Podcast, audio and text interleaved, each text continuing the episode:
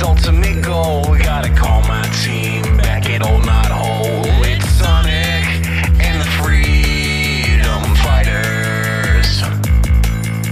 Sally the princess, one of a kind. Bunny always there to get you out of a bind. Rotor the genius looking through the archives. And tails flying fast, got dreams sky high. Antoine's a jerk. It's Sonic and the Freedom Fighters. Hey everybody, welcome back to the Archie Sonic Digest. We are back with uh, my good friend who hosted with us on the last episode, Jackel. How you doing, buddy? Doing all right. Uh, really glad to be back. Had had a great time doing it last time. Ready to read more Sonic. Always time for more Sonic. It always is time for more Sonic the Hedgehog, and this next set of comics that we got to cover, they are they are interesting. I alluded in the previous episode that we're going to be covering a pretty infamous comic that uh, one Linkara covered, and uh, that's going to be near the end. That's going to be a treat for you guys who stick up the whole episode. So to start us off real strong like, we're going to be opening with Knuckles number 7, the Dark Vengeance trilogy. And with a title like that, only one can assume what could be happening. Who's getting vengeance on? Who's dark? It's all good questions that are fair to ask. I'm I'm I'm really interested and was also really confused when I first re- read this comic. Is like, oh yeah, probably some backstory from a miniseries I haven't looked into yet. Well, that's what this podcast is here for. You don't want to read these comics because they're too long and arduous. I do not blame you.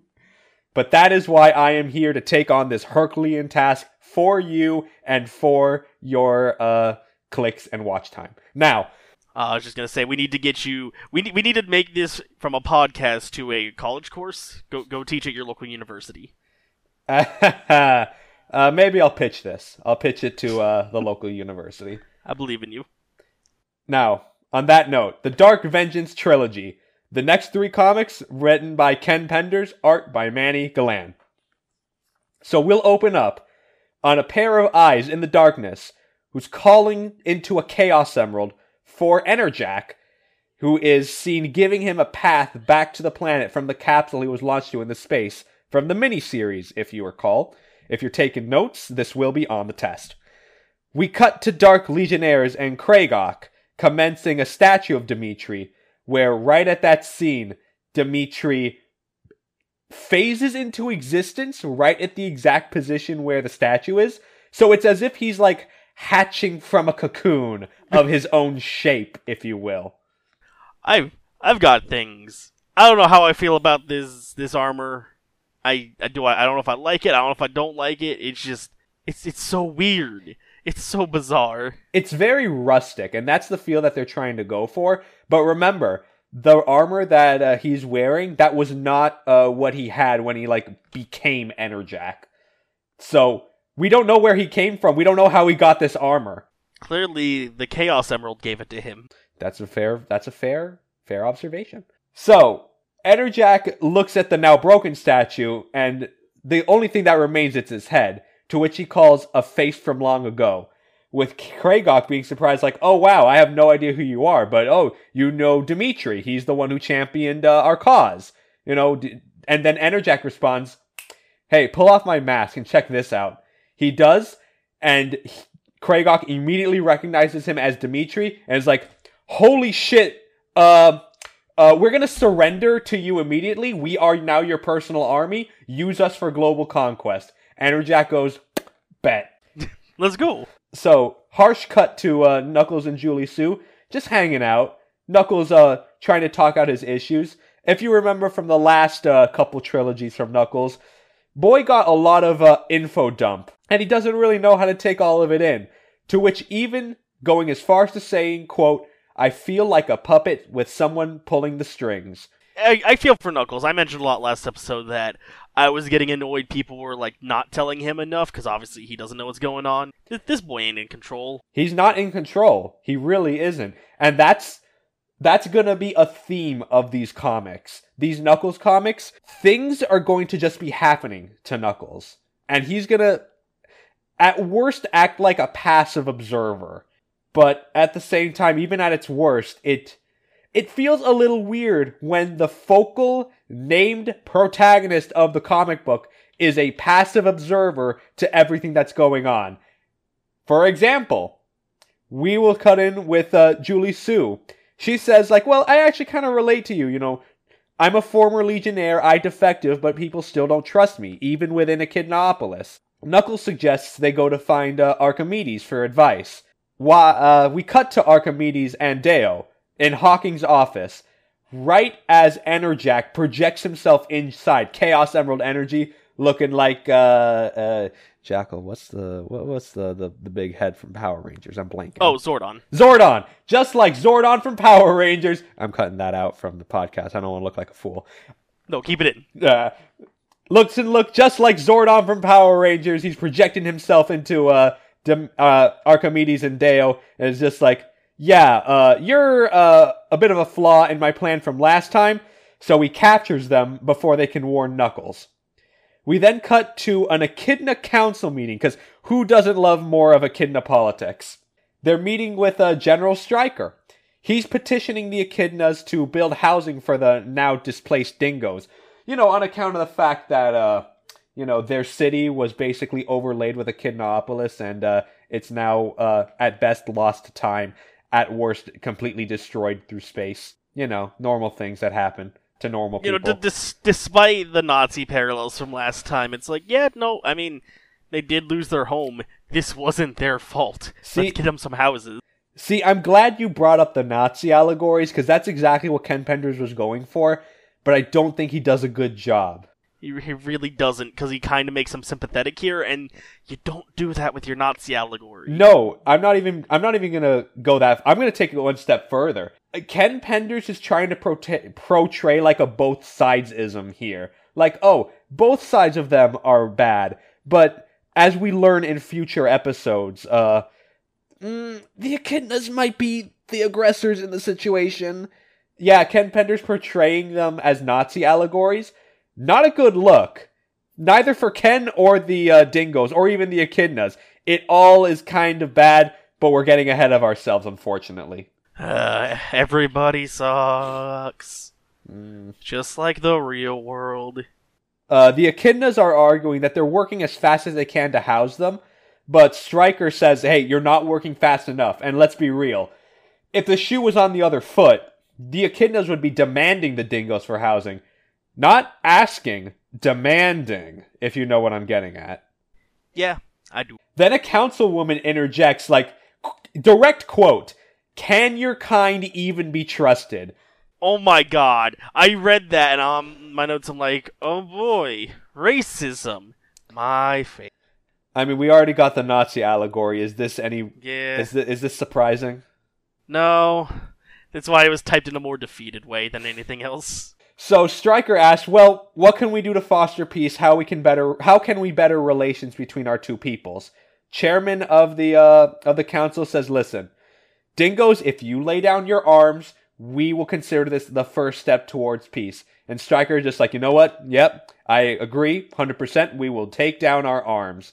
Honor system Hey, what's up behind your back? right behind his back is, is a little finger cross, boys. It's a little, it's a little sus. Which look, I know we've been talking a little bit about the weird allegories, but I'm gonna be honest. Just talking from like a political standpoint, you do not want to lay down your arms when your enemy says so, especially as like a peace negotiation, because that's a Yeah. little like, uh, you, what are you talking about? You know, I agree. Like, when they're like, yeah, lay down your arms, it's like, well, what's to stop you guys from attacking them? Like, no. Yeah, you're leaving them defenseless. Like, you, they, they really have no reason to lay down their arms here. Uh, especially considering that they are effectively surrounded by enemy territory in their perspective. Right. Yeah, sure, they don't have much to work on, but at the same time, like, this is, like, a little suspicious. So, am I saying he's, like, wrong to do the whole, like, takesies backsies thing? Uh, not really. He's not in the right 100%, but he's not in the wrong 100%. I don't know, man. Yo, maybe they, maybe they were like, you know, lay down some of your arms. I'm not gonna ask you to completely make yourselves defenseless, but like, Just, like, get rid of, like, a little bit of your weapons. Like, right. don't nuke us. Yeah, like, get rid of the nukes. Get rid of the All nukes. we ask is get rid of the nukes. So on that note, Julie, Sue, and Knuckles are scrounging around the lava reef zone. Remember that from the video games? Remember that these comics are based off a video game? This don't look like any ro- lava reef zone I've ever been in. They find another fire ant, and he's asking where uh, Archimedes is. The guy says, Look, I haven't heard anything from him or Dale. Literally nothing. This is not normal. Something bad might have happened. Uh, back in Echidnaopolis, Laura Lee, Knuckles' mother, if you need a refresher, is crying over the fact that she wasn't as involved in Knuckles' childhood as she wanted to be. And because of that, she thinks Knuckles hates her.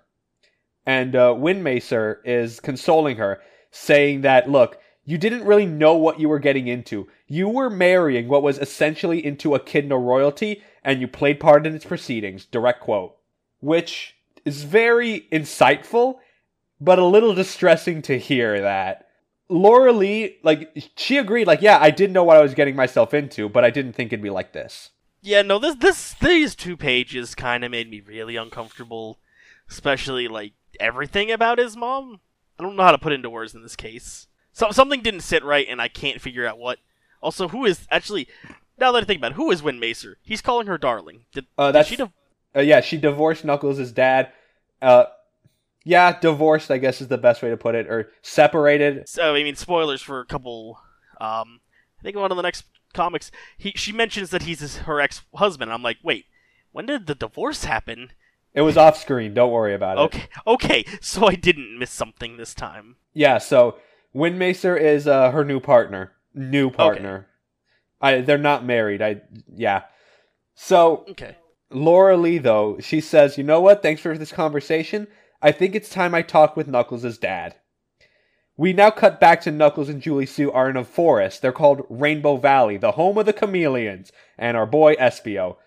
Knuckles uh, climbs up an invisible ladder to find Espio's home, where he finds it ransacked and left abandoned. Meanwhile, Locke is taking care of Hawking in a hospice, with Locke's dad complaining that he hasn't rested in days and you need to take a break.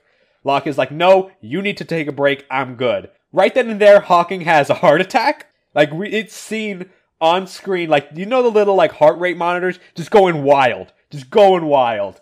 And Locke is like, okay, our machines are, like, way too strong. They might accidentally kill him if we use them. So I'm gonna use my guardian powers to create a psychic link with Hawking and try to bring him back.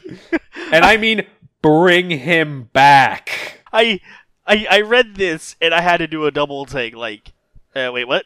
we now are in a scene of like weird cosmic energy, like a whole galaxy in the background and everything. Locke is just looking around for Hawking. Do not go into the great beyond. Hawking responds with, Haven't I done enough in this lifetime? The man is literally asking to die. Please, I'm tired of this shit. Let me leave. and you know what? He's earned it. The man's lived for over 200 years. I think he's well past due. Uh, average lifespan of an echidna is ten years. This man has literally lived like twenty lifetimes. Let let him sleep. Yeah, yeah. Uh, meanwhile, Julie Sue is scaling a cliffside with Knuckles waiting for her at the top, finding yet another abandoned house. Uh, we cut to see Kragok walking in on Enerjack meditating, saying, quote, he will spring a trap on his accursed descendant. While scouting the empty house, Knuckles thinks the danger is right below and jumps down the cliff with Julie Sue following him by jumping while he's gliding. He she's like grappling his ankles, screaming at the top of her lungs. I don't want to say it's funny, but it is a little funny. It's a little funny. It's a little So, funny. so, uh, uh, pause for a second, because there's something I want to f- understand. Is, is Knuckles the only one? Like, is it a guardian power to be able to climb cliffs like he does and glide? It might not be a guardian power, but it's something Knuckles can do. Okay. Or in fact, maybe it is a guardian power because there are. I think I've seen other guardians uh, flying around. Because I, I noticed in the one panel, uh, like two pages back, she had to use equipment to climb. And then I remembered that story from last episode where dude was just straight up flying. Yeah, you know how in the games Knuckles can glide. That's kind of how they interpret it. It's close enough, I guess. Close enough. Close enough. We then are being seen that Knuckles and Julie Sue are being tracked via Chaos Emerald. We are led to assume that this is the same guy who called Dimitri back. Uh, and Knuckles points out whoever kidnapped the Chaotix has insane power, especially in regards to Mighty. You know, of course, with his super strength and all that. Are they actually that strong? Just Mighty is. There's a reason Oh. for that, though, and we'll get to it. He's not a freak of nature for no reason. Right then and there, lightning strikes at their feet, and Enerjack reveals himself. With nowhere to run, Man's turning himself like a titan. Enerjack grasps Knuckles in his hand. And that's the last page of uh, Knuckles number seven. Suddenly giant Enerjack. It's, I mean, he's got Chaos Emerald powers, right? That that checks out. I guess so. You, you know, we never really know exactly what Chaos Emeralds can do. They they're just like a MacGuffin that just does whatever we need them to do. Only consistent thing is that Sonic and the boys can go super with it. To be completely fair, it's not like that isn't the case in the games too. True. Ki- kind of like mark? like they don't do weird stuff with it, but I mean like you know starting with SA two, it's like oh yeah we can now freeze time. Sonic 06, we can use them to time travel. Like I mean yes they're all time related, but no, I mean you're right. That I guess that is consistent with the lore. you know, maybe they just haven't tapped into them the right way in the games. True. Without any delay, Knuckles number eight. We open with Knuckles. Uh, man's just floating out in space. He's vibing, being spun around by Enerjack. They're on the surface of the moon, with Enerjack saying that Knuckles will pay dearly for what he's done. They have a little bit of a back and forth. Uh, Enerjack says that Knuckles is just the latest in a long line of fools, and warps Knuckles away to the bottom of the ocean on Mobius, basically trying to drown the man. We then cut to see Julie Sue in Kragok's office, with her reporting back, basically saying, hey, I was with Knuckles, this is what I was happening, and I was only there to find a way back to the Legion, I swear. Okay, I believe you. So does Kragok. He buys the story completely and lets her go, hoping, just literally saying that, you know, I kind of hope she's not lying. That's it. She she wouldn't lie. She wouldn't lie. No. Now, Lara-Le shows up to Remington's office saying that, hey, I need to contact Guardian Locke. Can you help me out here? Remington, like, backs up for a second and, and says, like, look, the Echidna police are only supposed to act as liaison to the Guardians. We're not supposed to be contacting them unless it's an emergency. And I'm talking, like, end of the world emergency. And just, like, looks back is like, Les, I know this is his ex wife and the mother to his son. So, sh- is it really within my ranks to break co- protocol? So, while he's mulling that question, we see Knuckles trying to swim up to the surface, but then gets entangled by a sea monster that I can only describe as a caco demon with tentacles. That's not even exaggerate. It looks Oh like a fucking God, you're ca- right. It looks like a caco demon. Am I wrong? No, no, you're 100% right now that I actually take a better look at it. And uh uh $15 patrons on uh patreon.com slash sonicspy can see exactly what I'm talking about with the video version of this podcast. Gotta chill, gotta chill. We cut back to Locke, waking up from uh, the big pain as I described it. Hawking's still in a coma, right as the alarm goes off. Locke and his father go to see the monitors and see Julie Sue back at work with the Dark Legion, preparing to attack Echidnaopolis. Cut back to Knuckles, freeing himself and emerging from the sea, gasping for air. Enerjack pops in, taunts Knuckles, right as the scene changes to see the Chaotix were kidnapped by the Legion this whole time. All right, I'm, I'm gonna pause just for a split second. This this has been something that's been bothering me, especially with these last couple issues. They keep jumping so many different places. Yeah, Like, cut to Knuckles, cut to his mom, cut back to Knuckles, cut to Locke, cut to the Chaotix, cut back to Knuckles. yeah. Ken Penders, uh, to critique him a little bit, not really good at telling like consistent, or not telling good at telling simultaneous events. Let's put it like that. It, yeah, no, I wouldn't disagree with that. a lot of this i understand why he doesn't want to relegate all what's going on in like several issues. That's why he's like cutting back and forth constantly. But yeah i i noticed that too. I don't care for that at all. I kind of think it's a, a little bit of a detriment and it's definitely difficult to explain this especially in the notes where i have three separate occasions back to back cut to knuckles cut to Locke cut to the chaotix cut to the dark legion. I'm like this is all like page by page one page we see Knuckles, one page we see Locke, and all that. It's all really, dra- it's grating. It really is grating. I, I have a headache. Yeah, no, I agree. Vector is freeing himself, grabs the gun of a nearby spook, and just bunks him over the head with it. Julie Sue then gasses the Chaotix to sleep, as Kragok commends her for it, but demands to, quote, finish them off. Cut to Knuckles! and Enerjack. They're about 25,000 feet up in the atmosphere of Mobius, Shivering, Knuckles is like, ah, it's no big deal. I deal with this all the time. It's good. Freezing his ass off. I'm fine. Enerjack is a little pissed off at Knuckles taunting him, and then throws him down to the surface of Mobius. Knuckles is as Knuckles is falling, we see Kragok with Archimedes and Deo containing a crystal orb, which is making them unable to teleport. They are then put in a box, buried alive in Sandopolis, and saying that the containment field is much stronger like this. Let's just stop and digest a moment that we see an instance of Sonic the Hedgehog characters being buried alive and left for dead. I just want everyone to take that in for a moment. Why not just kill them? See, that would make this a not child friendly comic, because remember, these comics are meant for children who like Sonic the Hedgehog. They are not allowed to say the die word, but apparently they Ah, can get yes. away with burying people alive. Clearly, the exact same. Wait, no, I meant completely different. Completely different. Right as Knuckles is about to make contact with just solid rock, he stops right right in the middle. And Enerjack boasts, This is your last chance to surrender. With the only thing with Knuckles respond to is just blowing a raspberry. Which, you know what? In the face of death, I commend for that. I, I, like, I obviously complained about the pacing issues of this comic. Uh, but the stuff with Knuckles and Enerjack was actually really enjoyable. I kind of liked seeing, I like Enerjack's personality and seeing, uh, just him kind of fucking with Knuckles. Yeah, especially because of the fact that the man has the power of a god and can easily just kill him. Which he kinda does. He responds with saying, Well, if I can't figuratively rip you apart, I'll do it literally. And Enerjack takes Knuckles apart atom by atom. And that ends Knuckles number 8. That's a way to end a comic. That is the death of the main character. Very bold move, Ken Penders. I, I'm very, I'm impressed. I am impressed. We move on to Knuckles number nine. Enerjack appears to the Dark Legion, ordering the troops to march to Echidnaopolis, and makes a light bridge directly to the place. As they're about to leave, we see the Chaotix strapped to spikes in the sand and tied, left to die in the desert heat.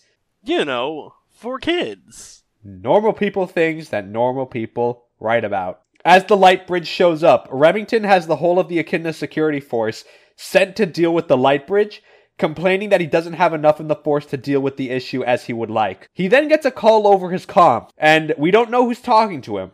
But says what you're proposing is a risky ideal, but with the gar- with the situation that we're in, I think it might be worth to ask. We then learn that the idea was to ask the dingoes for help. Cut back to the desert. Knuckles frees the Chaotix and uh points uh oh wait, I skipped a little bit. I I infinitely apologize. Uh we see Knuckles being put back together and appears in front of Athair. A Thayer says, uh, this is the work of the ancient walkers, this is a miracle, blah blah blah. You're going back to uh, the Chaotix. I, I can't believe that uh, Naughty Dog ripped off Sonic the Hedgehog.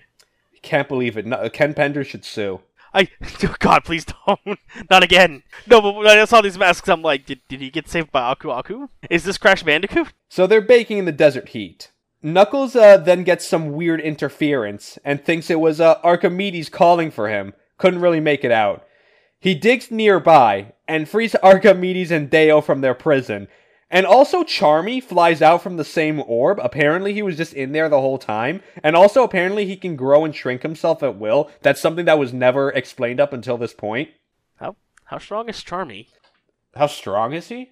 How, how powerful is this boy? Have we been underestimating him? I mean, I don't know what his power. I don't know what he's capable of. Apparently, he's uh he's the kind of guy who likes to hold his cards until he needs them. We might be doomed, and Charmy might be the final villain. Don't quote me on that. So we uh cut to the Dark Legion. They're storming Echidnaopolis, and the Echidna police are just engaging in all-out war. Also, we see dingoes fighting from the rooftop, sniper style. It's uh kind of weird, to be honest. Not because the dingoes and the echidnas are fighting each other, but because they're basically enacting in guerrilla warfare. Yeah, no, that that is a little weird. Also, one of the dogs just, or one of the dingoes just kind of points a gun at his eye. That that's a little weird. Hey, man, the dingoes are nothing if not brutal. Yeah, fair enough. So, they're firing from the rooftops, but the weapons stop working. and then they see Enerjack pop up, saying, If they surrender, we'll spare you. He was going to continue, but Enerjack begins to fade away from existence. Julie Sue, who was piloting the car that both Enerjack, her, and Kragok were on, she just immediately floors it, jumps out the aircraft, and leaves Kragok to crash. Oh, she was lying the whole time. Who could have guessed? Who could have guessed? Man, I would not like to be Kragok right now. I would feel like a fool. Can't believe it. She lied to me. I trusted her. Enerjack is now warped to the presence of one Mammoth Mogul, who was the one who directed him back to Mobius in the first place, and leads to absorb Enerjack's power of 11 Chaos Emeralds, need I remind you, using the Sword of Acorns. Yeah, yeah, I. That threw me off when they said 11 Chaos Emeralds. Just how many are there? Uh, about. We don't know for sure, but it's in the tens of thousands. On Mobius, by the way. On Mobius. Oh, I need to no. clarify that. Oh no! Leaving Enerjack drained, he falls to the ground as Knuckles catches him and the Chaotix engage with the Legion.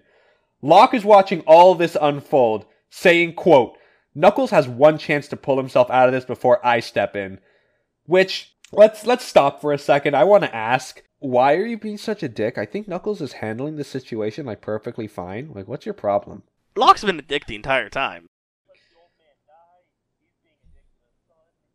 And even and even Locke's dad is like, you know, it's not a sin to help your son out, you know. You can like you can help him, which is the only reasonable thing that any character that Ken Penders has ever written has ever said. Why are we also mean to Knuckles? I guess his grandpa is more sympathetic. You know, maybe that's not too surprising, but hey, what am I to say? Who am I to say? His way of helping was by contacting the freedom fighters saying, "Oh, the system scrambles will make me look like I'm Knuckles to them, so I they won't reveal us to outsiders." Which by the way, that's what happened in the uh, last super special we covered. So, Remington uh, comes in with Knuckles, having arrested Kragok and Julie Sue, unknown that Mogul is masterminding the situation. The freedom fighters arrive. Knuckles has no clue why they're there. Right then and there, though, Sonic, Tails, and Knuckles are warped away as Mammoth Mogul shows up and introduces himself. Like, hey, I'm the big bad here. I'm the guy. And that's where Knuckles number 9 ends. Haha, but this storyline isn't over yet. Yes, we finished uh, the usual trilogy that Ken Penders uh, does, but uh, the story still continues on in the main issue, Sonic the Hedgehog number 56. Written by Kent Taylor, and the art uh, the artwork was done by a half and half team.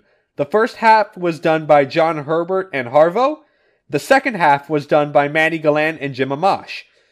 Don't know why they decided to delegate responsibilities like that, but that's the that's the deal here. I'm just the news guy. I'm the reporter. Don't shoot the messenger.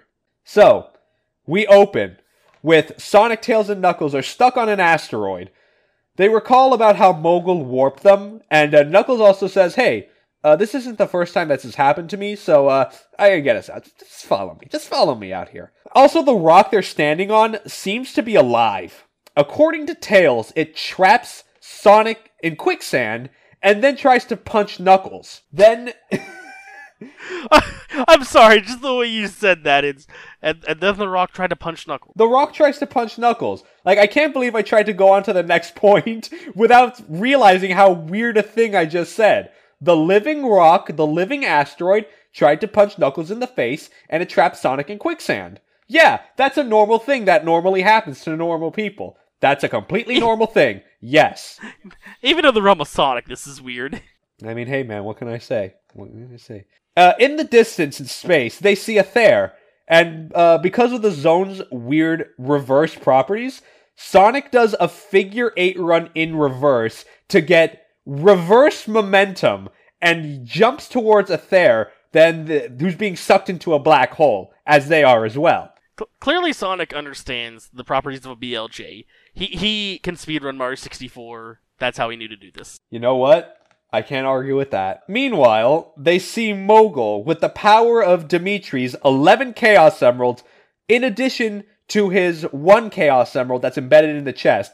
Forget power of a god, the man's ascended. He now has the power of god and anime on his side. And, uh, I, I guess it's bad anime because he's an evil guy. That wasn't funny. Anyway, uh, An attempt was made. I'll give it to you. uh, he dubs himself as Master Mogul and says Sonic, Tails, and Knuckles have been banished. They're being put away. I will get them later, though, to brainwash them as my warriors uh, in my new world. And the others are useless, so I'm going to kill all of you. A group of the Freedom Fighters, Dingoes, and Fire Ants are just hiding away. They don't know what to do until Mogul finds them and intends to kill them. Right then and there, a portal opens, Sonic and Knuckles break free, attacking Mogul with rings adored on their arms. That's very important. I need you to point that out. Mogul, though, is not impressed and swipes chaos energy at the two of them, trying to take them out. However, the two instead absorb the chaos energy, combined with the rings, grant them their super states, supersonic and hyper knuckles. So, I'm not a very learned boy when it comes to these comics. Shouldn't Hyper Knuckles be something else? Uh, I need some Super Emeralds for that. Yes, but they just call it Hyper Knuckles. Technically, it's just Super Knuckles, but they call it Hyper Knuckles.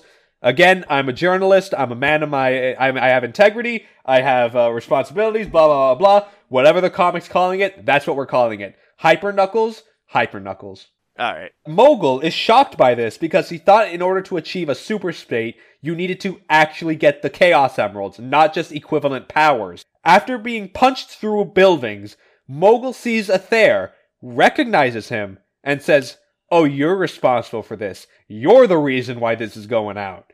Athair tries to, bl- or Athair uh, is blasted with chaos energy, but it phases through him. He's just an illusion. Can't believe The Last Jedi ripped off Sonic the Hedgehog. Ken Pender should also sue.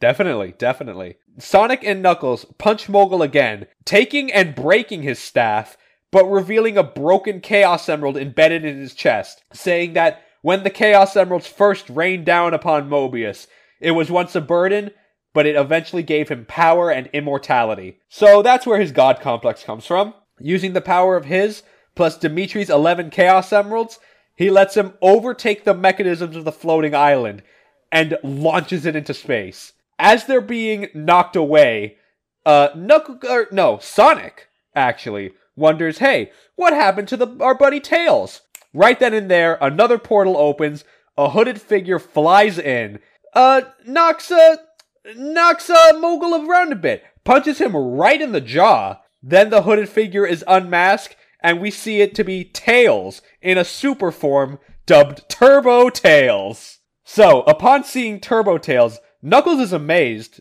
Quote, I didn't even know the kid had it in him.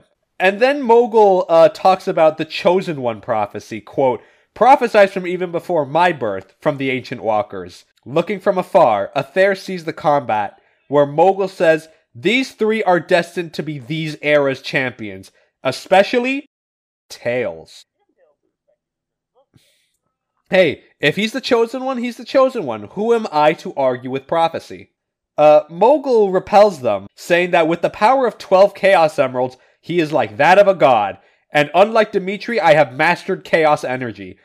And Tails saying, Hey, funny you should mention uh, Dimitri, and pulls out the Chaos Siphon and drains Mogul of his power. Which, I'm gonna stop. Let's think about this for a second. This is a cop out. Like 100%. You're gonna introduce a super form to one of the focal characters of the series, and yeah, I get if you want to like, you know, leave it in the back pocket. You don't want to reveal all the cards. You don't you want to have some surprises, but you're going to have them in a super form and just come out and just like, "Hey, here's some ancient echidna technology to drain you of your power and solve the problem."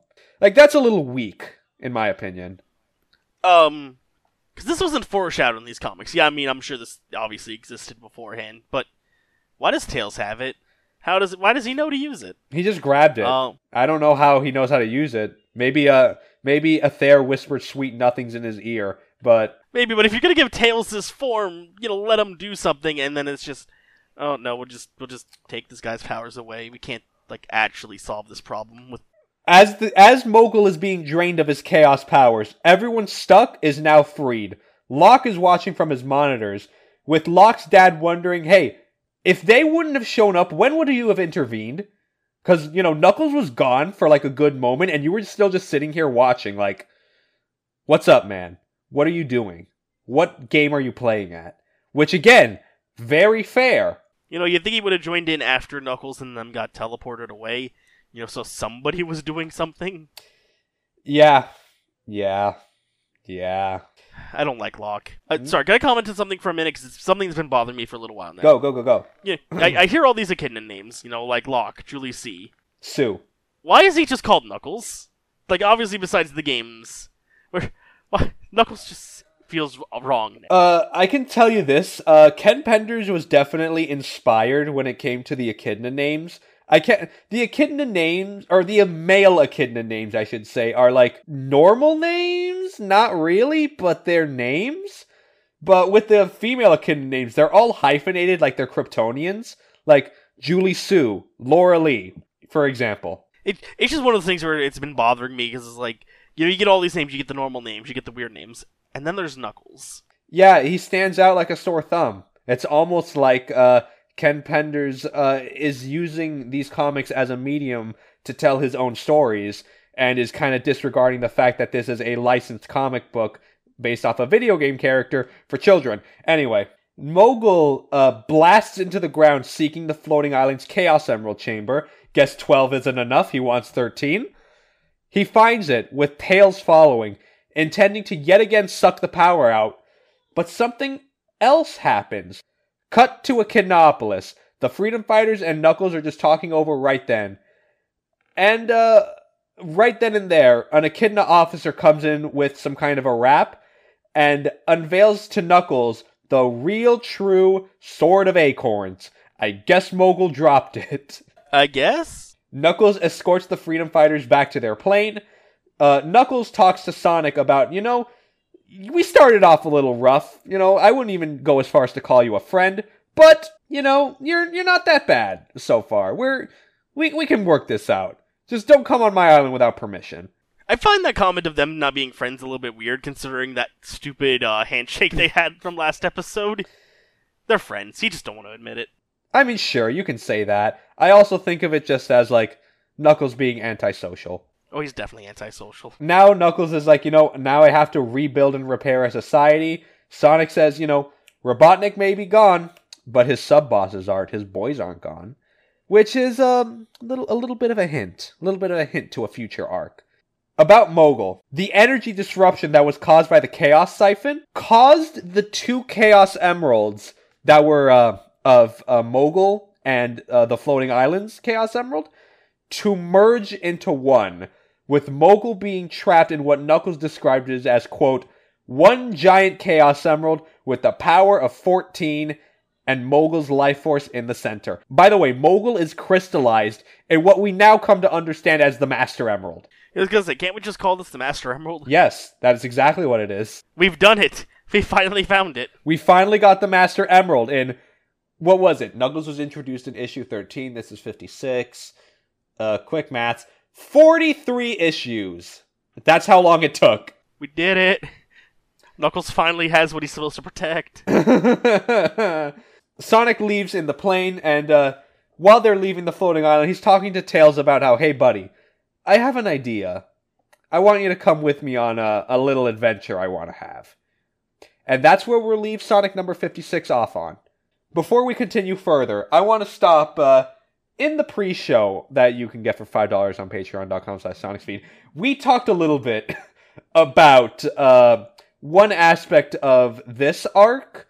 We talked about how this is a trilogy, uh, the Knuckles 7 to 9.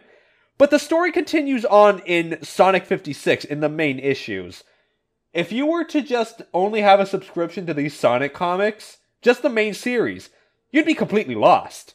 You'd have no idea what's going on. Why are Sonic and Tails on this asteroid? Why is Mammoth Mogul there? Who's Dimitri? Was Mammoth Mogul a uh, villain in a previous issue, or is this his first appearance? this is not his first appearance. He was in a super. He was first in Sonic Super Special number one. So you know what? He may as well have been a first appearance as far as some issues I were. was gonna say this is a villain that was introduced as special, brought back for the Knuckles story, and then we have one issue of him in the main line. We, we, we talked about it, and like you can enjoy the comic by itself, but like if you're actually following the story, you're you're gonna be super lost. Yeah, I kind of how do I put it? I kind of respect the brazenness of it, but uh you're right, Jackel, in saying that this is a lot like uh how comic book industry, it's a lot it's very hard to follow consistent stories just because in instances like this where they're cutting apart uh what's the word? They are cutting apart the story, putting it across several comics and just kind of hoping that the reader will be following along. Like I don't I don't read comics. I mentioned this in the previous show, but like the t- amount of times I hear about stuff like this, uh, specifically with the Clone Saga of Spider-Man, is this kind of stuff that turns me off from comics. And like, while this isn't the worst, that's still pretty obnoxious. Oh no, yeah, you're you're absolutely correct. That's fair. So, uh without further ado, we're going to get into a big issue. Sonic Super Special number 4, Return of the King. Three guesses as to what happens in this comic, Jackel. Uh, Sonic fights the Black Knight, and we get some really good music out of it. God, I wish. When I first saw this cover, I'm like, alright, time for me to start blaring Knight of the Wind. We have two stories to work with. The first one is called, uh, oh man, would you look at that? Return of the King, written by Karl Bollers, art by Maxwell. So, we open on a face ship flying toward the Citadel, the king coming down right as the freedom fighters are coming back from the floating island. The king welcomes them and says, Hey guys, uh, listen, I changed my mind about dismantling all the Robians. Uh, I was in a heated, I had a little bit of a heated gamer moment. I'm sorry. I'm sorry. That was wrong of me. Uh, they are living creatures. They have souls, thoughts, minds, blah, blah, all that stuff. I'll let them live. Including, uh, well, actually, the Freedom Fighters, which include Jeffrey and Sonic, arguing is that really a good idea? Their programming might still be intact. Which I'm gonna stop right there. I, for the record, that was Sonic. Direct quote. Is it a good idea since their programming might still be intact?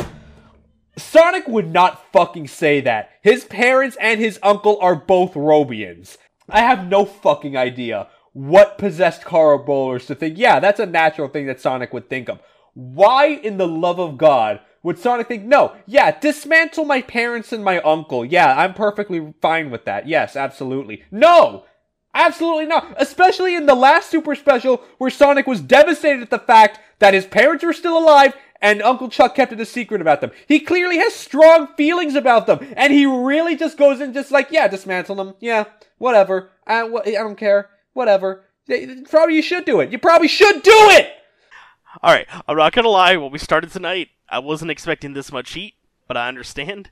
But also, like, I'm, I'm 100% with you there. Like, Knuckles, or not Knuckles, sorry, Sonic might have been mad that, you know, his uncle's been not lying to him, but not ever telling him the truth about his parents. You know, he wishes he could have, like, known that this was the thing. He wouldn't want them dead. This is not Sonic. This is not Sonic from any continuity. No. What the hell is this? I, I mean, Sonic as a character, yeah, he is a bit of a, a little bit of a showboaty, maybe at worst a dick, but he's not, like, contemptuous over the concept of life. Like, this goes right in the face of, like, Sonic as a character. That that feel more. This feels more like maybe Shadow the Hedgehog Shadow, but like Mm, I wouldn't even go that far.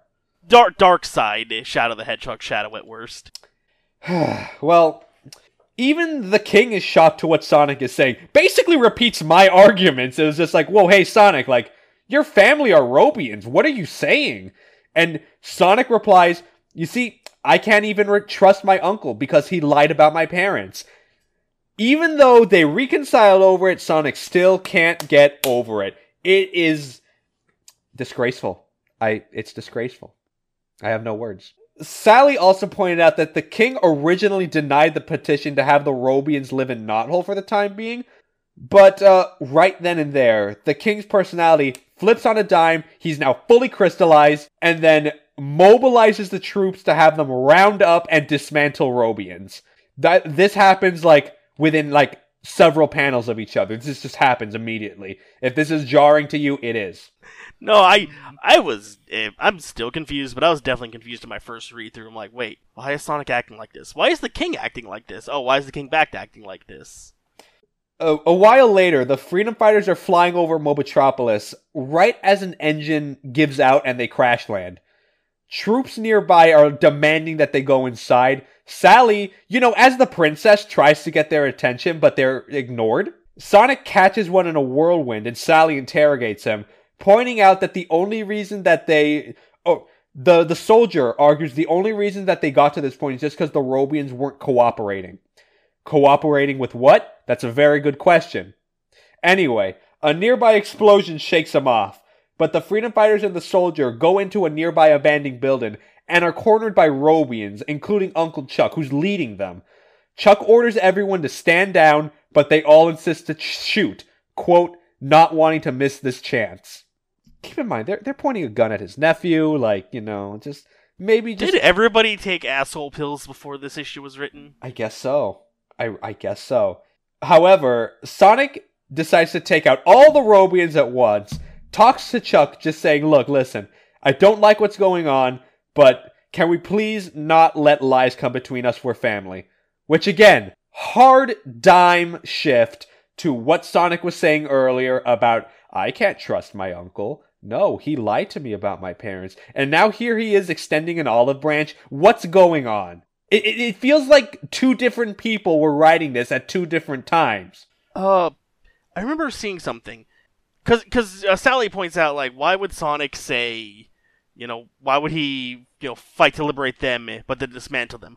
I feel like it, it feels like something's missing. Well, Like, uh, to put it more into perspective, yeah, they were fighting to liberate the Robians, but it kind of happened by accident. The Ultimate Annihilator going off just conveniently gave all the Robians their free will back. Because originally the plan was we're just going to mass de-roboticize everybody. But they can't do that now the roboticizer is broken. Yeah, the other thing I'm I, I had to scroll back a couple pages. Rotor. He he mentions that how could we have told the king to do this while we were on the floating island? Were, were there duplicates that we missed? Because I'm I'm thinking that wasn't the real Sonic. I think like there were duplicates involved, but they looked too real for that to be duplicates. You know, I'm glad that's where your head is at because I'm pretty sure that happens at some point in this comic in some capacity. Okay. So the answer, by the way, is no. This is just very weird writing and seems very inarchaic uh, or archaic. Timeline is off, is what I'm trying to say. Sonic extends this olive branch, but uh, right as uh, Sonic reaches out to take Chuck's hand, wanting to work together, right then and there, the soldier that they brought back with them shoots at Chuck, seemingly killing him. Like, we see smoke coming out of his eyes and mouth holes. Like, it's actually kind of gruesome if you think about it. The man's been killed in cold blood. Ah, but he's a robot, so it doesn't matter. It doesn't matter, but the man's dead. For kid. For kids. He's dead for kids.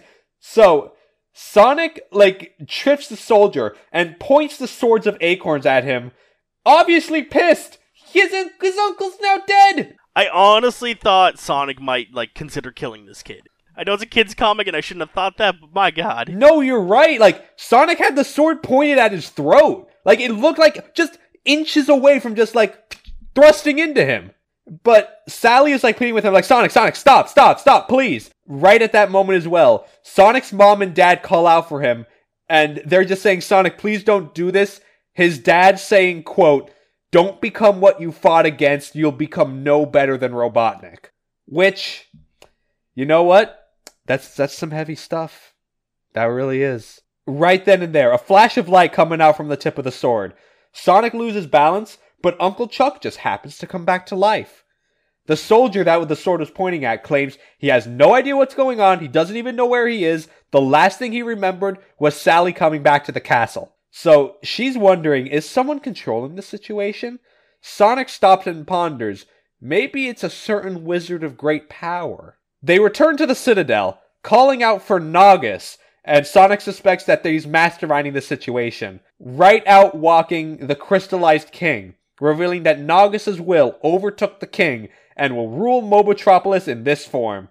Sonic pulls out the Sword of Acorns, and in a flash of light, Naugus is running away to a higher floor with the freedom fighters chasing after him. Uh, they're at this uh, rooftop, right at this balcony.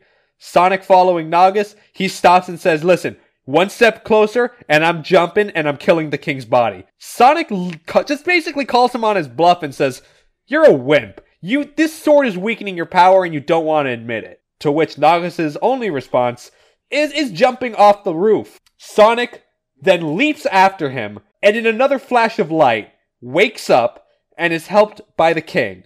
He's still crystallized, but his free will has been restored from Naugus.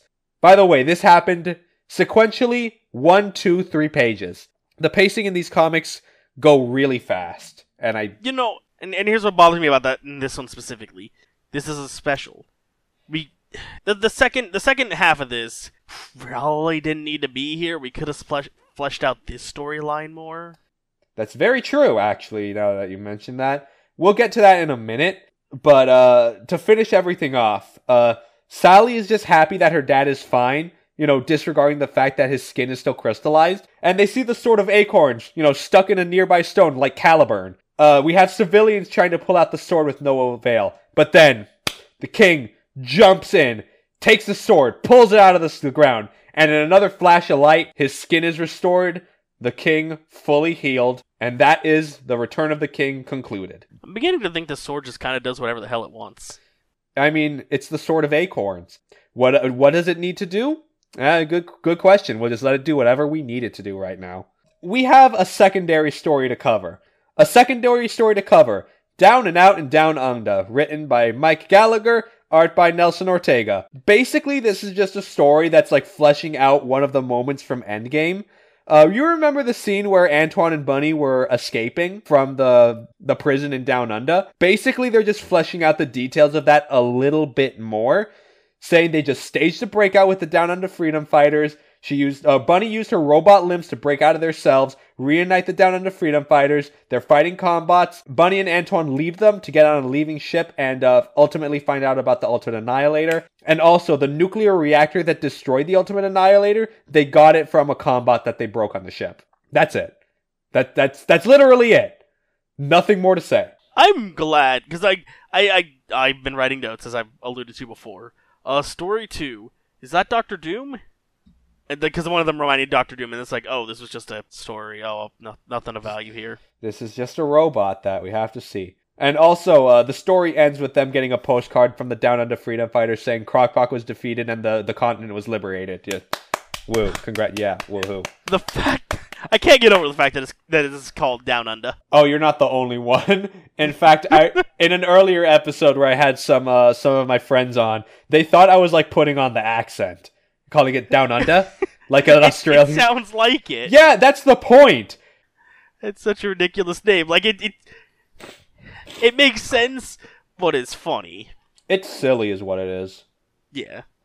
We now move on to another Sonic Super Special, but this is no mere Super Special. This is a very super special comic. Sonic Super Special number 7, the Image Comics crossover.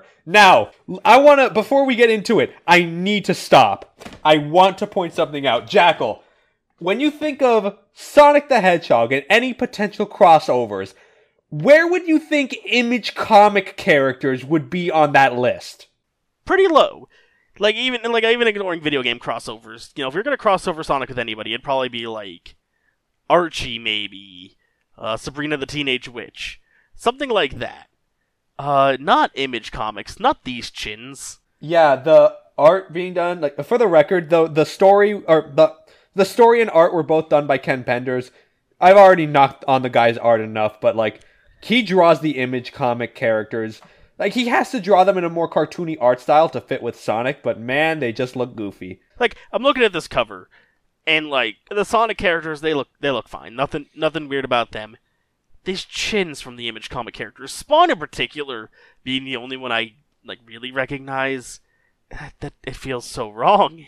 Yeah, I, I I was thinking about it as I was taking notes. I was like, uh, for the record, I'm just gonna lay it all out on the table here. The only reason this crossover happened is because Ken Penders also worked at Image Comics, so he had connections where he he knew who he could say yes to about this. Really, like let's be honest here. The if if the fans of Sonic and uh, Image Comics were a Venn diagram, they wouldn't be a Venn diagram. They're two completely separate circles. Yeah, because like I I mentioned this in the pre-show. As I'm taking notes, I'm like, I have no idea what the hell's going on.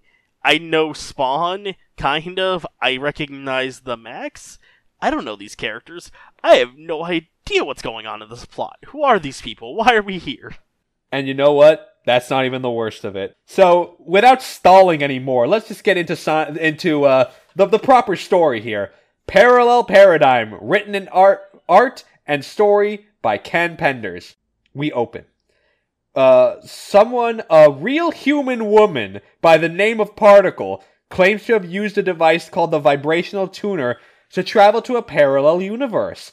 She lands on Mobius, right in front of Sonic and the Freedom Fighters. She doesn't know that the Freedom Fighters see her, and uh, they're planning to jump her. She does notice them, though, and uses the tuner to stun the Freedom Fighters, knocking them out cold. She then goes back to her original mission to find the energy source she originally detected on the floating island, the Chaos Emerald. She goes there, finds the chamber. Knuckles sees her is just like, hey, who are you and what are you doing here? Uh, Particle is just like, hey, I come in peace, blah, blah. In my culture, we shake hands to show, uh, you know, to show that we mean no harm and we're acting in good faith. Knuckles is like, okay, but I hope you leave this time. And, uh, Particle, uh, touches Knuckles' arm and knocks him out cold as a result. It's not explained, but that's kind of her, like, power. Her power is, like, messing with people's, uh, wavelengths, I think is the best way I can put it for now. I, I honestly, because I didn't realize that, I thought she had like a shock collar or like, like something to shock him on his on her hand. See, that's all Like- that that's a reasonable guess. It really is, but no. Like like she's the Joker with one of his buzzers. See, but it has to be more complicated than that. It can't just be simple. No. So, knocked out. She uses the tuner to transport herself and the Chaos Emerald, saying, quote, the doctor will figure out how it works. Now we shift back to reality. Particle is being investigated by two human agents by the name of Sculder and Mully. Now listen, to any of you boomers in the audience, yes, this is supposed to be a parody of uh, the X Files. I didn't catch that until you actually said their names out loud. And I've not even seen X Coms, but I recognize or not X X Files, and I recognize those names. By the way, these are not like one off characters. They come back in this comic, and I'll explain more. She asks to go use the bathroom. Sculder touches her and is knocked out. Same goes for Mully. So they let they eventually Particle escapes. After a while, the two wake up. They have no idea what happened or how they got knocked out. Sculder finds a business card on the ground. They go to the address and find an electronic repair shop. They ask the owner, uh, where were you were this past weekend, blah, blah, blah. Oh, I don't know where I was. I was, or, I was here the whole weekend, but, uh, maybe my son, uh, can help you out. They bring him to the back of the shop to see his, uh, son Eddie. And Sculder and Mully ask him not only about what happened, quote, at the Lucas Air Force Base, they say that they have, uh, pictures of CCTV of the image hero Shadowhawk. And Eddie and Eddie just stops and is like, okay, listen, here here's the story. We flash back again. I'm on the way home from a basketball game, and I saw a flash of light coming from an alley. He turns over to see Sonic and the Freedom Fighters with Spawn, with the former group asking where they are. And also, Eddie points out that it's Halloween, so he thinks that all the Freedom Fighters are just costumes. And also, by the way, they're on the real world, and like the actual reality, the world where Sonic and his friends are video game characters. I just need to stress that out for you guys, okay? I'm still taking it all in. I've read this comic and I'm still taking it all in. Yeah, I just like if you're stopping and starting this podcast, you're going to need to do that right now. Like don't take this all in at once. You'll go crazy. By the way, Spawn is literally only there for like one page, less than that, because Spawn basically goes like I don't have time for this and goes away. He's the smartest character in the comic. He does not show up for the rest of this comic, by the way. Uh, Eddie then approaches the Mobians. He's still thinking they're in costumes. It's like, hey, hey guys, like, I love the costumes. Saying, quote, I've played the games and watched the Saturday morning cartoon. This is painful, I'm not gonna lie. I don't like this at all. No, I, I did not enjoy that either. Also, on the on the same page, look at Sonic's face in that right panel with Knuckles. Speaking of faces, uh, hold that thought. Oh no. Sally interrupts, saying that they need to find the Chaos Emerald they're looking for immediately. Uh, and which Eddie is just like, "Oh wait, what are you talking about? You guys are just costumes." Oh, Chaos! Oh, you're the real, you're the real people, aren't you? You're you're for real. Oh God. Okay, I'll help you out. I'll help you find the Chaos Emeralds. Eddie asks how they're there. Knuckles cuts in asking why. He talks about how he was knocked out of the Chaos Emerald chamber only to be awoken by a rush of water. He flies out only to see the floating island sinking into the ocean. So, in other words, the Master Emerald is gone. I only just thought about this. Kid, you know, Kinopolis is still on the floating island again, right? Yep. People are probably drowning right now, right? Probably. So Sally carries the story on by saying uh, Knuckles asked the Freedom Fighters for help to find the Chaos Emerald, to which Nicole reports that uh, there were no signs of the Emerald on Mobius, and they have to go now to the Cosmic Interstate. This co- this keeps coming back. They keep using this goddamn concept. Especially when it was only introduced, I don't want to say as a joke, but it was introduced uh, flippantly, let's put it. Rotor then unveils a new transporter, which he found abandoned to travel to the interstate. They don't know what it is, they think it's Robotnik tech, but it works, and that's all that he cares for. So, they're traveling through the interstate, and they land on the Image Comics Earth, where energy is strongest. So, Sally uh, explains to Eddie the Chaos Emerald is somewhere nearby and offers to join to help them. But right then and there, there's there's some really weird art of Eddie. I'm glad you said something. I was gonna be upset if you didn't say something. really the, the really weird art of like Sally and Eddie looking at each other with I can only describe as bedroom eyes. It is the it is I've seen uncomfortable art in this comic so far, and my god does this take the case. Ken Penders, you've done it again. Bravo. I don't want to say Ken Penders is the horniest Sonic Rider, but he's definitely up there. I don't want to think that. Please don't make me think that. Eddie puts on his disguise as Shadowhawk and uh, rides to find the Chaos Emerald, uh, with Nicole serving as the GPS layout of the city. They uh, drive through Grand Central Station, and when I say drive through, I mean drive through. Little portal opens and they warp from the outside to the inside. Uh, with uh, another Image Comics hero, Sha- Savage Dragon, working as a security guard there and chasing after them. And uh, I also point out, uh, Savage Dragon not looking great in Ken Penders' art style. Another mark against him. Sorry, man. That that chin. This man just puts giant chins. Everybody's the Crimson Chin. So, uh, he's firing at them, uh, Savage Dragon is, with Shadowhawk jumping out and telling him, hey, cool it. Right as the car transforms in front of them, as another image hero, Union, walks in, literally just asking if he can help, and is able to fly with Shadowhawk and Dragon. Meanwhile, the Freedom Fighters have boarded a train nearby, uh, as because that's where the Chaos Emerald is, according to Nicole. They encounter the Doctor that Particle was referring to, uh, saying that Knuckles would uh, come for quote the Master Chaos Emerald. This is kind of how they refer to the Master Emerald as now, but from here on out, it's called the Master Emerald. Just, just so you know. Okay. Knuckles just stops. Is like, wait, hold on a minute. Do do I know you? The Doctor says, yes, I do, but that's in the future, and claims Sonic lucked out from their past encounter. Again, What? put a pin in this. I'll get to it. I promise. Shadowhawk, Dragon, and Union are tearing into the train ceiling and peer down, with the Doctor commanding his uh man droids, which are basically just SWAT bots. They they they're they're SWAT bots to attack. Union hits the Master Emerald with an energy blast, which triggers a portal to open to another planet, taking the whole train and everybody inside with them.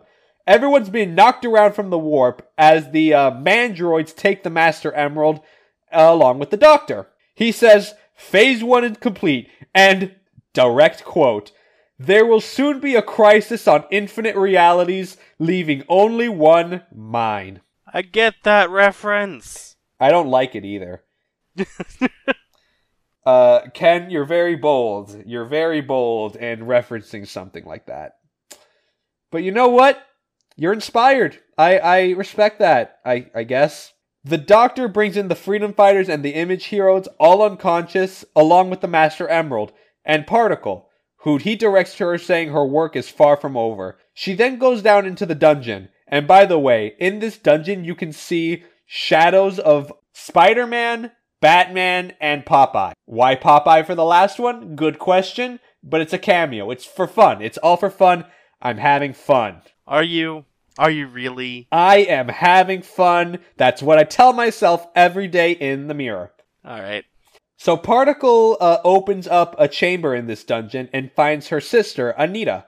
Meanwhile, the doctor has a box presented to him by a mandroid saying, Hey man, I'm hearing some noises in here. I don't know what's going on here. To which uh, Maxx, another image hero, pops out and just fights everyone without question, with Union jumping in to, to join the fight. And you know what? The, the man just, Maxx just like shoots first, asks questions later. I kind of respect that. He doesn't know what's going on. Are they friend or foe? I don't know. I'm trapped in this box. I'm swinging. I'm swinging. You know, you're, you're trapped in a cardboard box. Chances are you're probably not around friends. Might as well punch. Union begins to break free all the all the prisoners, including the freedom fighters and another image hero, Velocity, who, uh, if you don't know, she basically has the powers as the Flash. Yeah, should have figured. Yeah. So Velocity and Sonic, using their speeds, distract the Doctor, trying to get their hands on the Master Emerald. But the Doctor then stops them and says, quote, I studied the Chaos Force for years and have created this remote controlled device to manipulate it. And by shooting a beam from the remote control at the Master Emerald, the Doctor has manipulated reality by placing everyone in Central Park and, rover- and overlaying Robotropolis on top of it. And by the way, th- this is like the actual real Central Park, by the way. You see like humans just going about minding their business right as they see the city turn into like a desolate wasteland. And I don't mean New York City, I mean Robotropolis. How is this the most incomprehensible comic we've we've talked about so far? Like at least in the episodes I've been on. You know, that is saying something. I'm I'm legitimately inclined to agree with you on that. Just because I'm the one that's been reading all these comics consistently, yes, this is the most uh, incoherent. Like go back to the Knuckles stuff where you were just jumping all over the place. I could follow that better than this. You know? True. True. I'm sorry, Ken. I should have I should have enjoyed what I had. We were fools. We truly were fools. Knuckles uh, then tries to solve the issue by tapping into the Master Emerald and his guardian powers properly for the first time. The Doctor realizes what he's trying to do and six his mandroids on Knuckles, with the Freedom Fighters and the Image Heroes just working to fight them off. Knuckles is struggling to connect to the Master Emerald, but is interrupted by a projection of his father saying, Knuckles, do not squander this gift I have given to you. This is what you were born for. Quote, I have given you power beyond that of any guardian. To which a projection of Dimitri interrupts, saying that no, Knuckles, your destiny is to rule the universe. And with your Master Emerald powers, you can shape reality as you want. And Locke cuts in saying, quote, only you can make the choice whether to properly use or squander the gift I gave you. And then Knuckles responds by just saying, What choice do I have but to listen to my father? Now, I just have problems with the wording on that issue. Like, there's something I'm not talking about with Ken Penders that something that I think will be more reasonable to talk about way later on. Ken's sort of parenting philosophy is that ultimately, no matter how bad they may act towards you, the parents do love you and they only want what's best for you. And he is sort of projecting that philosophy into his writing, which you know, I don't I don't think that's a wrong way to go about doing this. I just kind of think this might not be the place for it, especially when this when Locke is not really like a nuanced character. Like, let's be real, he kind of isn't the best. He's not the best dad. He saw his son be warped away by a megalomaniacal villain and did nothing to stop it. Like, let's put this into perspective here. This considering the timeline of everything, I assume, you know, this we haven't missed anything between then and now. This does feel kind of weird. Uh, especially doesn't Knuckle have beef with his dad because of just the things his dad hasn't been telling him? Not yet, let's put it. Okay. I mean, don't get me wrong. I'm not saying to listen to Dimitri. That would have been the wrong move. I mean, to be perfectly honest, I just have a problem with this scene in particular. I just think this is inappropriate. This isn't the time for this. This isn't the time for Knuckles to have this, like, oh, another, you know, internal battle between the, the pulling of good and evil against him. Like, the man is being attacked. Like, you know, maybe you can say, oh, he's just under a lot of stress and this is how his stress is manifesting. Alright, I'll buy that argument. But I'm just saying that, like, character wise, no, not character wise, situationally, this isn't really the time for this. This is not the time for Knuckles to have a weird internal dialogue. Just do it. So I am gonna say this. I've dunked on the art style in this comic a lot. Like this specific one. I like this shot. I don't know why, but I like this shot a lot. The shot of Knuckles warping reality saying, quote, all I want is my world restored to me. Yes, that's a very good shot. You you, you did one good, Ken. It's, it's legitimately good. I appreciate it. I do Yeah. like it a lot. The Freedom Fighters are gone. The Image Heroes are all that's left, and they just like leave the area. They just they just left. Eddie finishes his story to Sculder and Mully, saying that his dad did not know where he went. He thought that he dreamt the story up because everything that happened was just like gone. And in fact, he thought that he made it up until uh, they started asking him about it. The scene ends. The two agents are leaving and end up dismissing the story as, quote, a kid with an overactive imagination with too many comic books and video games for his own good. And man, oh man, Ken Penders, you are not sly with that line. No. Sculder does say that it, corrobor- it corroborates the story that Particle told them for the for what it's worth. Back on Mobius, the Freedom Fighters are continuing the rebuilding efforts, saying that you know this is a lot harder task than I thought it would be. But uh, Sally says uh, it would be a lot easier if Sonic and Tails were still here, and we see just one panel of uh, Sonic and Tails on uh, the biplane, which we'll get into in a second. Knuckles is then also shown checking in on the Master Emerald. All's well on the floating island. The last panel, we finish up with uh, Sculder and Mully talking about the events. Mully saying, you know, I find this all this hard to believe, and you know what? I'm rationalizing by saying, quote, it was mass hallucination brought on by microwave during a solar eclipse. There was no solar eclipse during the event of this comic. You know what though? That's a better explanation than anything else that happened in this comic. We can forget it happened. Mulder finishes by typing up a report, essentially ending with, you know, the tagline of the X Files The truth is out there.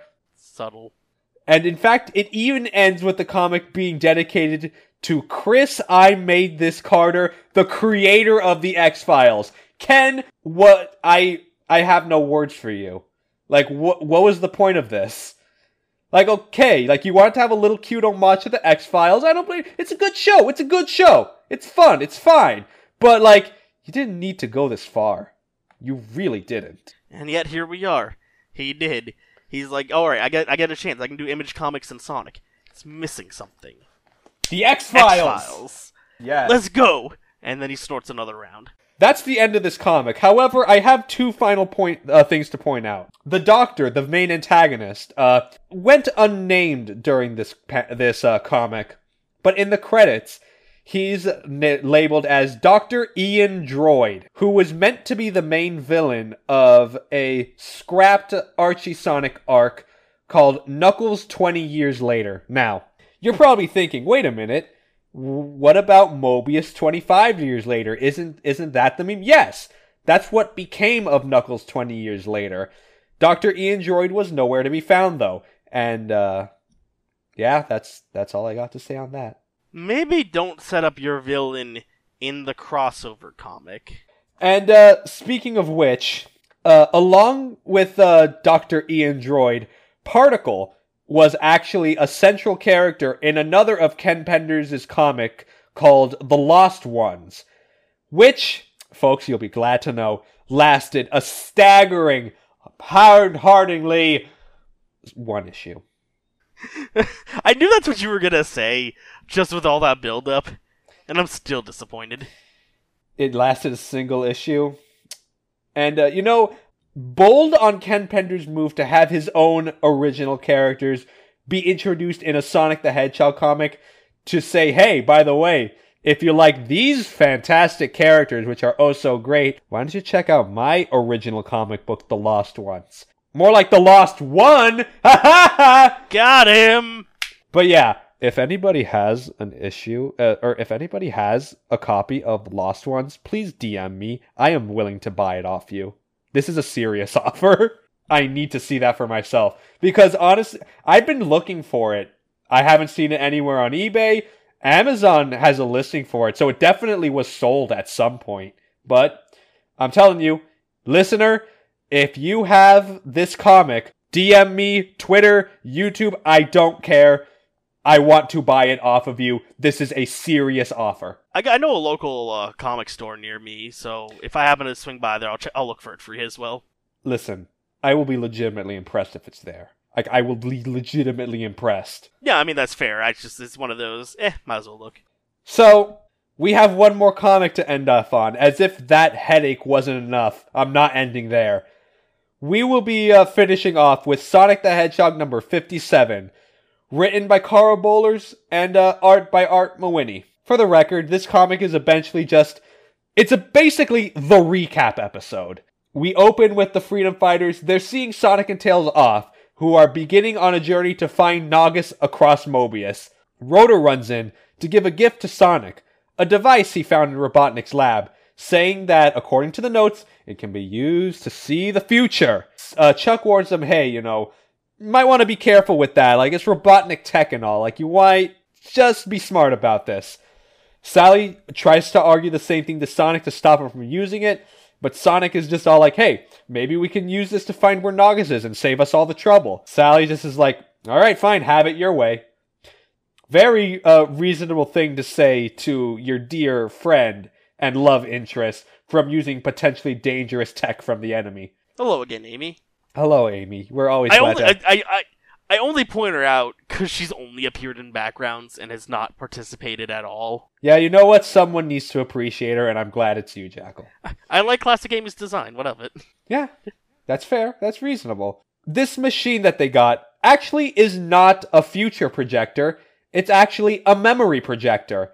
And you know how I said that this uh, comic is the recap episode? We're going through the highlight reels, baby. So we're seeing, uh, in a very weird, I guess the coloring, I'd call it gold scale. Yeah, I, I didn't like this. I did not like this gold scale. So we're seeing flashbacks of different stories that we've uh, caught up to. Buckle up, kids. We're gonna go down memory lane. We see the Krudzu invading uh, a knothole. Rotor disguising himself as Robotnik to stop a bomb. They saved and rescued Bunny.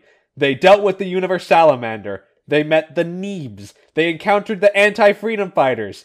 They met Knuckles. Sonic was sent back in time. They stopped Robotnik from roboticizing the planet the first time. Tails becomes a super genius from eating an apple off Rotor's Tree of Knowledge. They get Nicole, fighting Robo Robotnik and the Giant Borg, fighting the anti freedom fighters off Mobius, fighting Metal Sonic, Sonic losing his memory and being tricked to fight on Robotnik's side, Sally getting roboticized, Sonic and Knuckles fighting each other in their super states, saving Uncle Chuck, Sonic getting his billionth ring, finding out the king is alive in the zone of silence, Sonic being roboticized and Knuckles having to fight him off, getting de-roboticized and accused of treason, saving the king from the zone of silence but not really, getting into the Death Egg and fighting Silver Sonic, freeing the king from his coma, fighting off Anti-Sonic and Anti-Knuckles, the events of Endgame and defeating Robotnik, having to deal with the aftermath in Naugus, meeting Monkey Khan, beating back Mogul, and finally, restoring the king's health.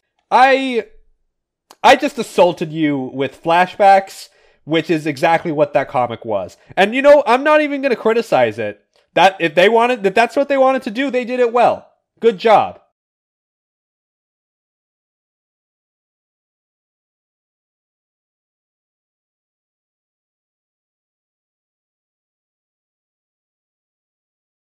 Oh yeah, definitely. It def but it does definitely feel like a cop out for someone like me who's been following the comics consistently.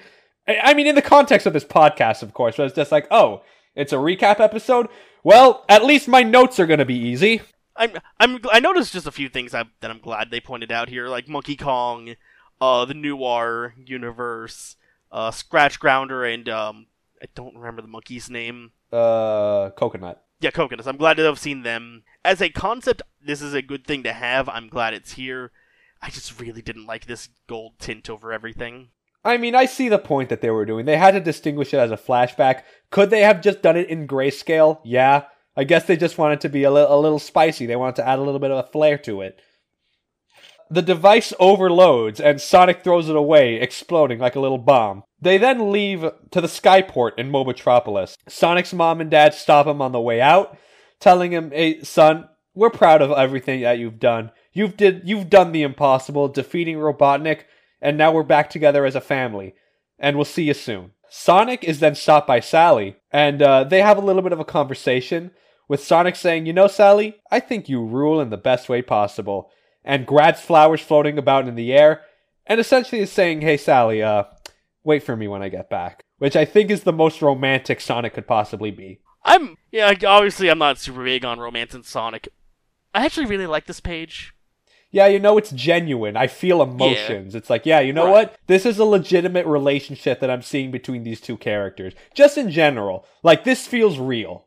Especially when they're teenagers as well. Teenagers are stupid. They don't know how to communicate. Sally receives a message. She understands what he's trying to say. And they're set off onto Sonic's plane, now dubbed the Winged Victory. Sonic and Tails are flying off and are sent away. Rotor then asks, hey, who's going to take Sonic's place on the Mobotropolis Council? With Sally just saying, yeah, they'll, we'll manage fine. With that comic done, we have now finished the set of comics for the Archie Sonic Digest on this episode. So, Jackel, any thoughts at this nonsense that we just went through? there, was a lot of nonsense here. Um, as I mentioned much earlier, I didn't care for how jumpy Ken Penders' writing could be. I didn't enjoy reading the flashback, but I think it ended on a high note. Uh, we talked about it yesterday with, or not yesterday, but uh, last time, uh, with Sonic and his character and how him just being there wouldn't gel right. So him and Tails going on this adventure is kind of the perfect, I don't say ending for him, but the perfect way for them to treat him now. Yeah, it's a great setup arc. Definitely. I'll mention it once we like, you know, go to the final. But yeah, we're setting up a new arc here for the comics. As far as the uh let's talk about the elephant in the room here with the Image Comics crossover. Yes, that was madness. Yes, that was extremely stupid. But I'm going to be completely honest with you folks. A couple months ago on eBay, I saw the Sonic Super Special number 7 being sold for uh $25 also because it included Ken Penders' signature. I didn't buy it, but I'm not gonna lie, I, I kind of wish I did. So part of me wants to say I'm proud of you. On the other hand, like that's you actually might have been able to turn that into good money if somebody likes Ken Penders out there. I mean, listen, look, I don't know about you guys. I, as dumb as these comics are, I legitimately enjoy it. Like, of course I am. I'm a Sonic fan. You're giving me Sonic the Hedgehog content. I'm not gonna say no to this. But I am gonna critique it.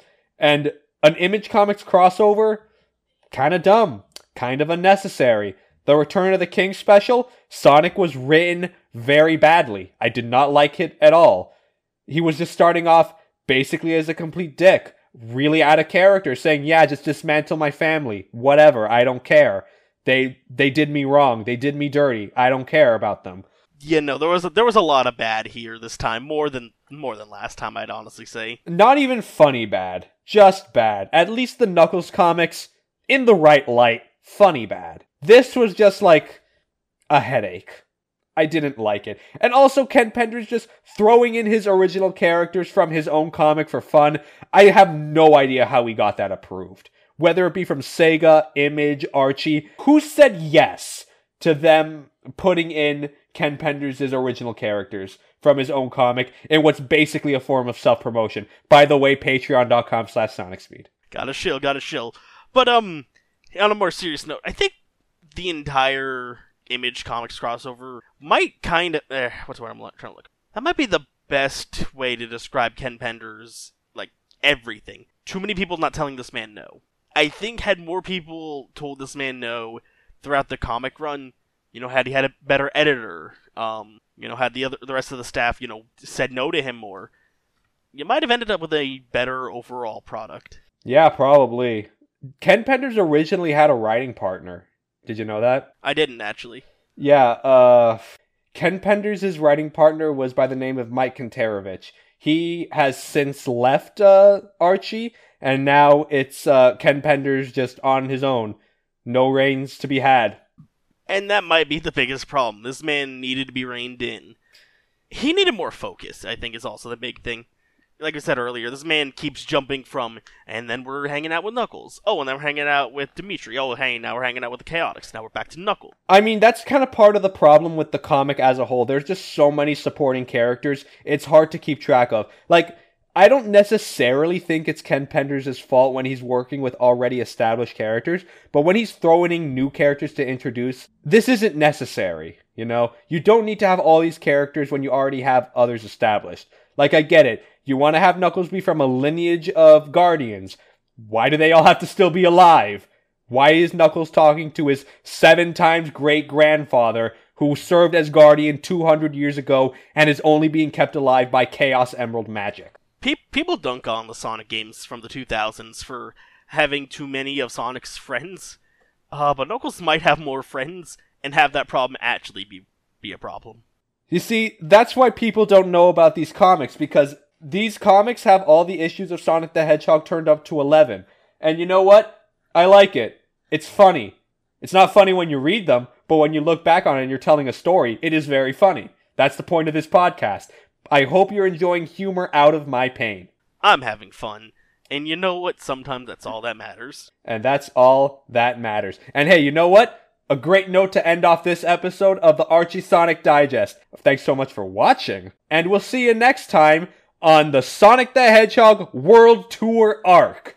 Did they, did we steal from Sonic Unleashed? Is that where we're going? Hey, that's what it's called, man. The World Tour. They're going on a tour. They're seeing Mobius. Let's go. That sounds fun. Goodbye, everybody. See you next time. Goodbye.